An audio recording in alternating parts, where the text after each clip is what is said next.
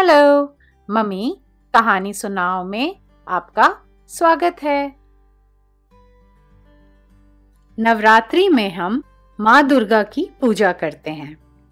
माँ दुर्गा को देवी शक्ति भी कहा जाता है। उनके बहुत सारे रूप हैं और नवरात्रि में उनके नौ अलग अलग अवतारों की पूजा की जाती है। शक्ति का मतलब होता है ऊर्जा, ताकत या फिर सशक्तिकरण। देवी शक्ति ब्रह्मांड के महिला ऊर्जा का प्रतिनिधित्व करती हैं। नवरात्रि का त्योहार विभिन्न रूपों में इसी ऊर्जा का सम्मान और पूजा करने के लिए समर्पित है। नवरात्रि के आठवें दिन देवी शक्ति को देवी महागौरी के रूप में पूजा जाता है। आइए देखते हैं देवी शक्ति ने महागौरी का अवतार क्यों ग्रहण किया? ये उस समय की बात है जब भगवान शिव अपनी पहली पत्नी सती की मृत्यु के बाद गहरे ध्यान में चले गए थे। तब देवी शक्ति ने देवताओं के अनुरोध पर पार्वती के रूप में पुनर्जन्म लिया था, ताकि वे शिव को अपने ध्यान से बाहर निकाल सकें और एक ऐसी संतान को जन्म दें जो दानव तारकासुर का वध करे। वो ऋषि नारद ही थे, जिन्होंने पार्वती को उनके पिछले जन्म के बारे में और पार्वती के रूप में उनके पुनर्जन्म के उद्देश्य के बारे में बताया था। लेकिन शिवजी को ध्यान से बाहर लाने के लिए पार्वती को घोर तपस्या करनी पड़ी। हज़ारों वर्षों तक पार्वती ने खुले आसमान के नीचे तपस्या की। उनके शरीर ने कठोर सूरज की किरणों को, तेज हवाओं को और भारी बारिश को झेला था।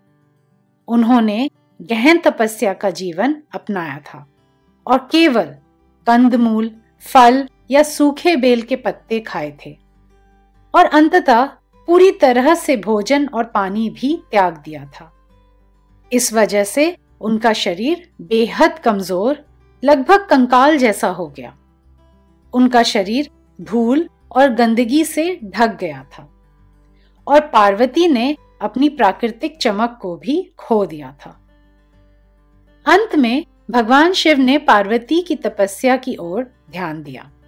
उन्होंने छद्म रूप से पार्वती की निष्ठा का परीक्षण भी किया और महसूस किया कि वे एक नए जन्म में उनकी सती ही हैं। इसके बाद शिव और पार्वती ने एक दूसरे से विवाह करने का फैसला कर लिया। तो शिव ने अपने बालों में बैठी देवी गंगा से अनुरोध किया कि वे अपने जल से पार्वती को साफ़ कर दें।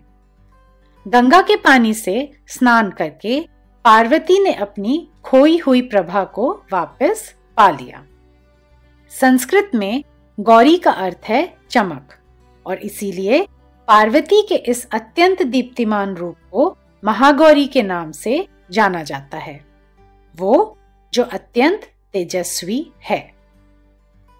महागौरी हम में से प्रत्येक के अंदर सहज पवित्रता, सुंदरता और पूर्णता का प्रतिनिधित्व करती हैं।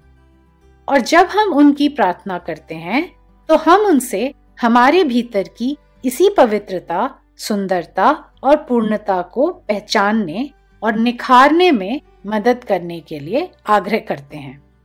नवरात्रि के आठवें दिन देवी शक्ति को देवी महागौरी के रूप में पूजा जाता है।